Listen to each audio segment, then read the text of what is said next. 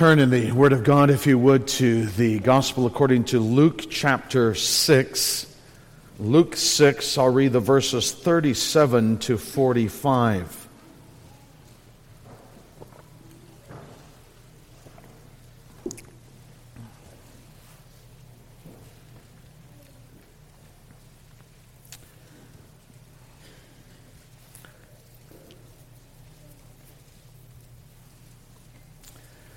Luke 6, beginning at verse 37. Judge not, and you will not be judged. Condemn not, and you will not be condemned. Forgive, and you will be forgiven. Give, and it will be given to you. Good measure, pressed down, shaken together, running over, will be put into your lap. For with the measure you use, it will be measured back to you. He also told them a parable Can a blind man lead a blind man? Will they not both fall into a pit? A disciple is not above his teacher, but everyone, when he is fully trained, will be like his teacher. Why do you see a speck that is in your brother's eye, but do not notice the log that is in your own eye? How can you say to your brother, Brother, let me take out the speck that is in your eye? When you yourself do not see the log that is in your own eye? You hypocrite! First take the log out of your own eye, and then you will see clearly to take out the speck that is in your brother's eye. For no good tree bears bad fruit, nor again does a bad tree bear good fruit. For each tree is known by its own fruit. For figs are not gathered from thorn bushes, nor are grapes picked from a bramble bush. The good person out of the good treasure of his heart produces good, and the evil person out of the evil treasure produces evil. For out of the abundance of the heart his mouth speaks. Thus far, the reading of God's Word. The words at the beginning of our section of reading, judge not, are probably one of the most understood or the most uh, well known, least understood, but most well known words in our culture. We have a culture that doesn't want anyone to express an opinion about anything, and certainly not to criticize people's own views. They want everyone to be tolerant of everyone, though, of course, Christians don't get afforded the same treatment. I had an experience of this this past week when I was traveling from Ontario to Calgary on a plane. I got into conversation with a doctor who was a former football player, so you can well imagine how comfortable we were on that flight. But I was talking to a doctor about his life and work, and the conversation got around to medically assistance in death. And I stressed to him the obligation of humanity to submit to God, who is the only sovereign and to, who has the only prerogative over death or life. He was kind to me. But he then went on to say, however, who are you to say when someone has uh, suffered enough? That is, what you say might be true, but an individual who wishes to have medical assistance in death, to have his life taken away, has the right to that. And we must all bow before the sovereign individual. There's no right or wrong, there's no sense of God's uh, morality impressed upon society. No, you cannot judge anyone who wishes to have their life taken away. Well, certainly, Jesus is not suggesting that we ought to be like our culture with this pseudo tolerance. In fact, in the next section that God willing, Michael will deal with next Lord's Day, the Lord Jesus is calling us to make assessments and judgments so that we might know how best to build our life upon the rock. So, then, what is our Lord speaking about this morning when he condemns condemning others, and when he judges, judging others. Well, in the context, our Lord has been discussing how we ought to engage with one another. That was the burden of the last section, the verses 27 through 36, where Jesus speaks about how we are to engage with our enemies, with those who are against us. And he continues that train of thought. And what he is saying here when he says, judge not or condemn not, our Lord Jesus is condemning and judging an attitude and actions that are overly critical of one another that are, is always finding fault with others. He is censoring a censorious, a harshly critical, fault finding attitude. And you know that this abounds, that there are people like this who are always looking at other people in order to criticize them. They're always nitpicking, finding faults, seeing where people fall short and do not measure up to their own standards. They're harsh in their criticisms. They never give people uh, the benefit of the doubt. They always assume that they know other people's motives and judge them on that. These people don't need to hear the whole story, they can come to their own conclusions just on half the story. There are people who are hypercritical, uh, super censoring of other people. They never put another person's actions or words in the best possible light. For example, I was at a conference uh, a few months ago, and one of the speakers shared a story of uh, how some years ago he had witnessed to a young lady and 30 years later, this lady called him on the phone and told him that she had come to Christ and that she had in her hand the very paper that he had uh, given her the text to write upon. And as he was telling the story, you, you could think, if you were a critical person, you could think that he was just parading his own diligence and evangelism and witnessing to others, and that he was just showing off and promoting himself. Or you could assume that he was doing this to encourage you, to encourage you that because God was able to use him, God is able to use you as well.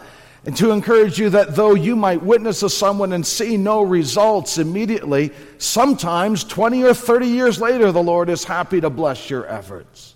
A critical person will always think the worst of that individual, but a generous person will always think generously and kindly and put that person's actions and words in the best possible light.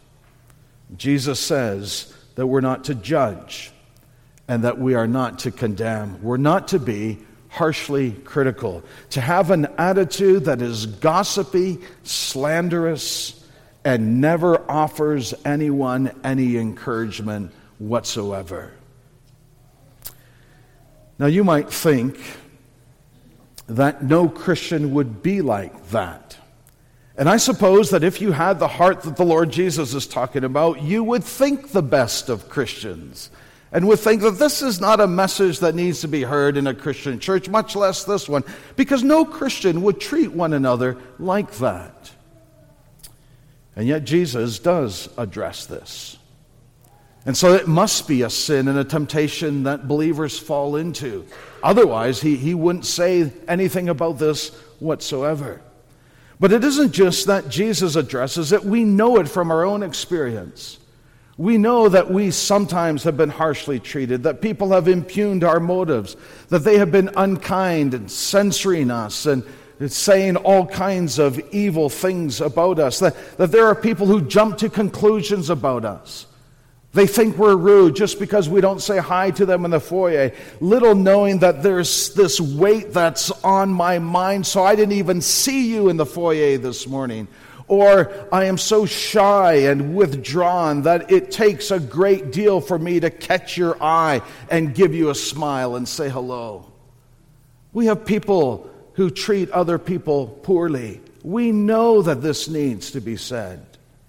But not only do we know this needs to be said because we've been on the receiving end of other people's judgments and criticisms and condemnations, but we ourselves have been harshly critical. we have looked at other people's lives, jumped to conclusions about what they were saying or doing, never giving them the, the benefit of the doubt, criticizing them for their actions and words, not trying to understand them. We have been critical of others. We have judged and we have condemned others. I'm sure you children have played on occasion with binoculars. You know, you look through the small end and and what is small in the distance all of a sudden becomes massive because the binoculars appear to bring them closer. But I'm sure you've also turned the binoculars around and looked through the big end, and you see that things that are close look like they're really far away. So binoculars can either mega size something that is small or can make small something that is, is big. And as Christians, we often use the binoculars properly when we're dealing with other people so that their sins are so obvious to us. And we use binoculars backwards when we look at ourselves and do not see what is patently obvious to other people. We do not see our own sins and shortcomings. Because what's going on is that we have so often a self righteous attitude that flatters ourselves by tearing down others. And our Lord Jesus says, These things ought not to be. Judge not, condemn not, he says. But that doesn't that isn't all that he says because he goes on to say uh, what we ought to do. You know, this is the genius of Scripture. It's not sufficient to stop doing things. You have to replace bad activity with good activity. And so he goes on to say at the end of verse 37 Forgive, and you will be forgiven. Give, and it will be given to you. And, and, and it's interesting that, uh, that Jesus here isn't given the opposite actions. Because if he were given the opposite actions of judge not and condemn not, he, he would be saying, affirm and justify other people. He's not given the opposite actions, but he's given us the opposite attitude and disposition of heart. Whereas judging and condemning is critical and doesn't seek the good of those whom we judge and condemn, Giving and forgiving seeks the blessing of others. It's indicative of, a, of an open heart, of open hands, of generous and uh, of love and concern for one another. It's, it's an attitude and disposition that seeks the best for other people, how we might love them for their blessing. And so Jesus says, Don't be like this, with that kind of critical spirit and disposition that's always finding fault with others. Instead, he says, Be generous, gracious, kind, encouraging to your brothers and sisters. And then he encourages that with this promise that we will be rewarded. And this warning that if you treat others badly, you will be treated badly. He says, If you are gracious, good measure, pressed down, shaken together, running over, will be put into your lap. For with the measure you use, it will be measured back to you. So the way you treat others is the way you will be treated. This principle is all over the scripture. Whoever sows sparingly will reap sparingly. Whoever sows generously will reap abundantly. God is not mocked.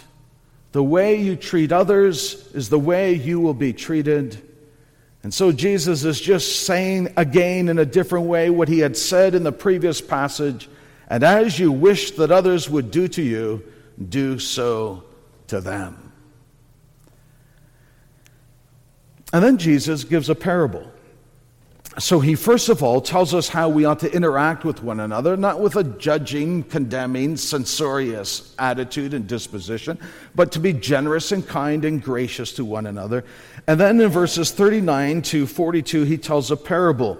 And notice it is one parable. It has three parts it's about the blind man, the disciple, and the speck. But it's one parable. So it seems to me that we ought to understand that Jesus is driving at one point in three particular ways. And again, what he's saying is that if you treat others with this kind of attitude that is hypercritical and always finds fault, you will never be a blessing to anyone else.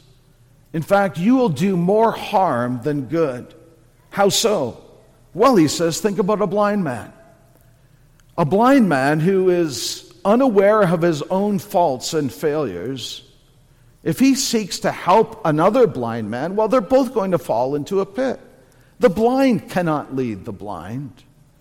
Or he says, take it this way if there's a teacher who is super critical, always highlighting the negative points about other people, well, what do you think his student, the person that he influences, is going to be like? You're not going to be a blessing to that student because he's going to become exactly like you. That's unhelpful. This has uh, often been noted in the church that, that sometimes people who have problems with the church, they, they, they affect their whole family. So that if the head of the family is really critical and nothing is ever good, all of his children and grandchildren seem to follow in that trend. And that's what Jesus is saying. If you have that kind of attitude that's negative and critical, well, all those who are under your authority or under your leadership will have that same attitude. You're not going to be a blessing to other people. And then he tells the story about the speck that's in the brother's eye. You don't notice the log that is in your own eye. He says, How can you help someone if you've got this log of self righteousness and self confidence, thinking you're better than anyone, everyone else, and that uh, everyone else is a loser compared to you? If you have that kind of attitude, you'll not be of any value to a brother who has a sin in his life that ought to be removed. But it won't be able to be removed by the people like you because you've got a log in your own eye and not only will you not be able to see the speck that is in your brother's eye, but you're acting like a hypocrite. Because uh, you say to your brother, I'm really concerned about the way that you're living. And uh, there's a sin in your life that needs to be addressed. Well, you're not really serious about seeking the glory of God or your brother's good. If you've got a more massive sin in your own life, that's just hypocrisy. You're just going to your brother to criticize him and to belittle him and to be negative towards him. Because if you really had a concern for the glory of God and the holiness of his people, and if you really had a devotion to an obedient life, you would deal with your sin first. Now, Jesus is not saying, of course, that, that you can't help one another and that you can never approach a brother or rebuke a sister. Of course you can. We're, we're in this together as brothers and sisters. But you can never do that effectively if you have a self righteous attitude that's super critical of others. You'll just do more harm. You'll damage. You won't be a blessing, you'll be a curse to your brothers and sisters. Well, Jesus wants us to help one another. And that's why he says at the end of verse 42 Take the log out of your own eye. Deal with your own pride, your arrogance, your self centeredness, your critical spirit, your esteeming yourself better than others, your contempt for your brothers and sisters, your looking down on them because they don't measure up to your standards. Remove that attitude, that critical spirit, and then you'll see clearly to take out the speck that is in your brother's eye. Of course, we have to help each other.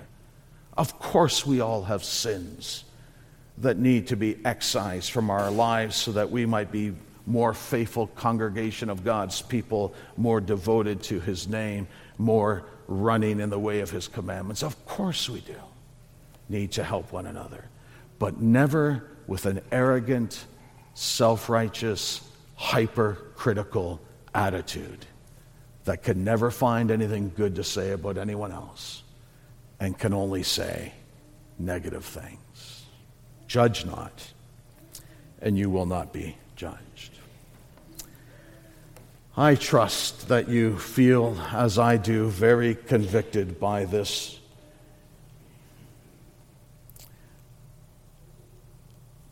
I imagine that there's no one who is free of this sin. It seems to be so endemic to us. That's why gossip is so irresistible, because we love to see negative things about others. Why is that? And if you think that you're glad that so and so is here to hear that sermon, well, perhaps uh, the Lord has you here this morning because He's going to deal with you on this very sin Himself. So, so what's the solution? How, how do we be what we ought to be and better than we are? Well, you could think that we just need to say nothing. Remember the adage if you can't say something nice, don't say anything at all. So I just will be quiet. I won't say anything to anybody. That way I will never be critical of other people. Well, well there's two problems with that. First of all, that takes care of the, the not condemning, at least in terms of what's outward, and the not judging. But it, it doesn't enable you to express generosity and love and concern. So if you say nothing, that means you, you also won't be encouraging your brother or affirming your brother or loving your sister and saying kind things to her to build her up. And then there's the other thing it doesn't deal with your heart. It doesn't deal with where this critical attitude comes from. The problem is not the words that we say or the actions that we do, the problem is the heart. And our Lord Jesus points this out in verses 43 to 45. He turns horticulturist on us. And he says, uh, No good tree bears bad fruit, and uh, nor does a bad tree bear good fruit. Good tree, good fruit. Bad tree, bad fruit. You don't get figs, he says, from thorn bushes. You don't get grapes from a bramble bush. Whatever the tree is, that's the fruit that the tree is going to produce. And then he drives it home in verse 45 the good person out of the good treasure of his heart produces good, and the evil person out of his evil treasure produces evil. For out of the abundance of the heart his mouth speaks.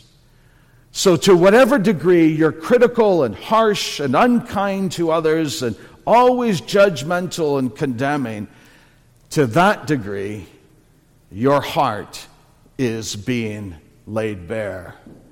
The problem is not what we say or what we do, the problem is the disposition of our heart.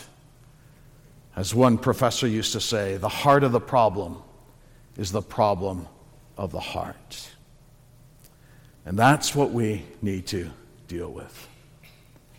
And so either one of two things is true. Reminds me of the VBS this week. The children will understand this who were there. Of two, one is true.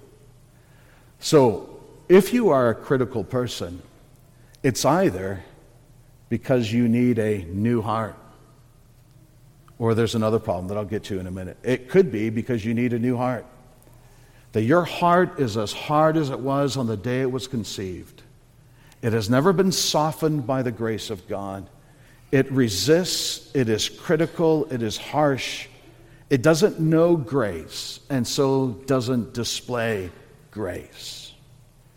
And if you have a heart like that, then you will always produce evil. That's what Jesus is saying.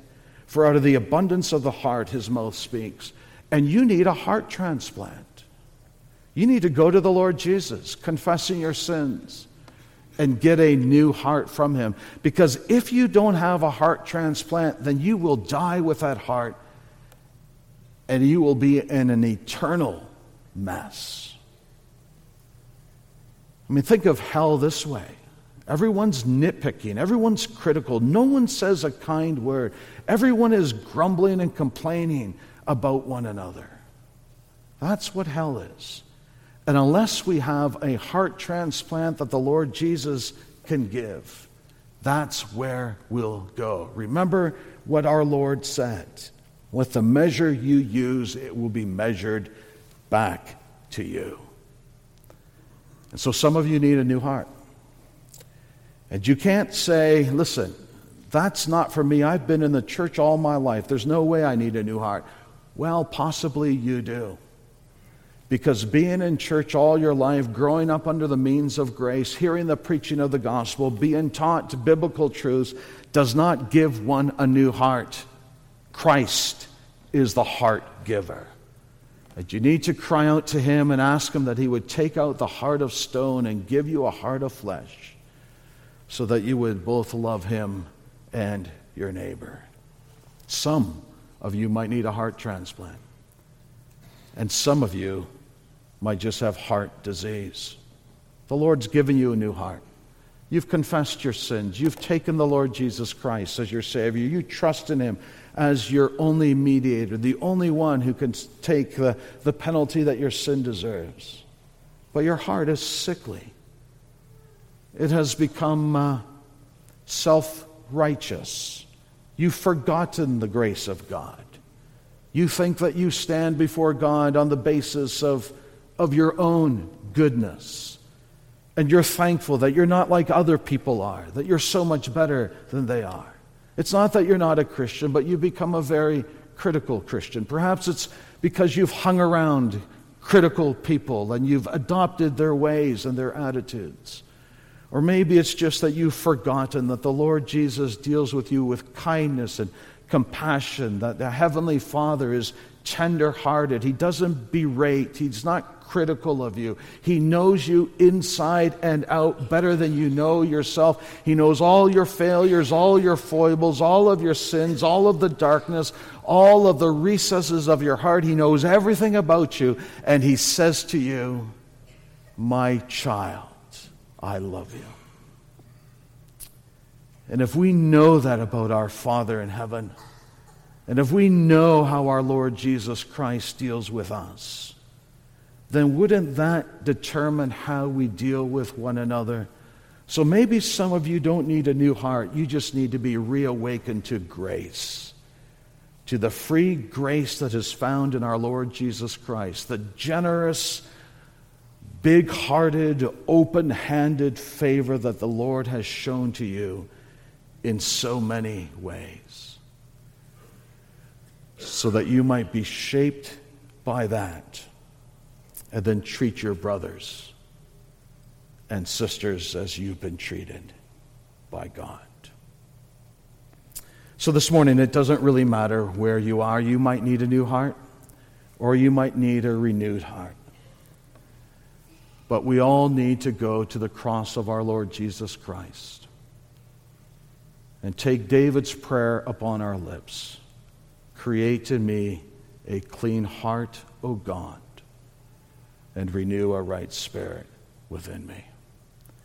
And may God give us grace to do so, and then transform us by His Spirit so that we would be a forgiving and giving people in imitation of our God. Let's pray.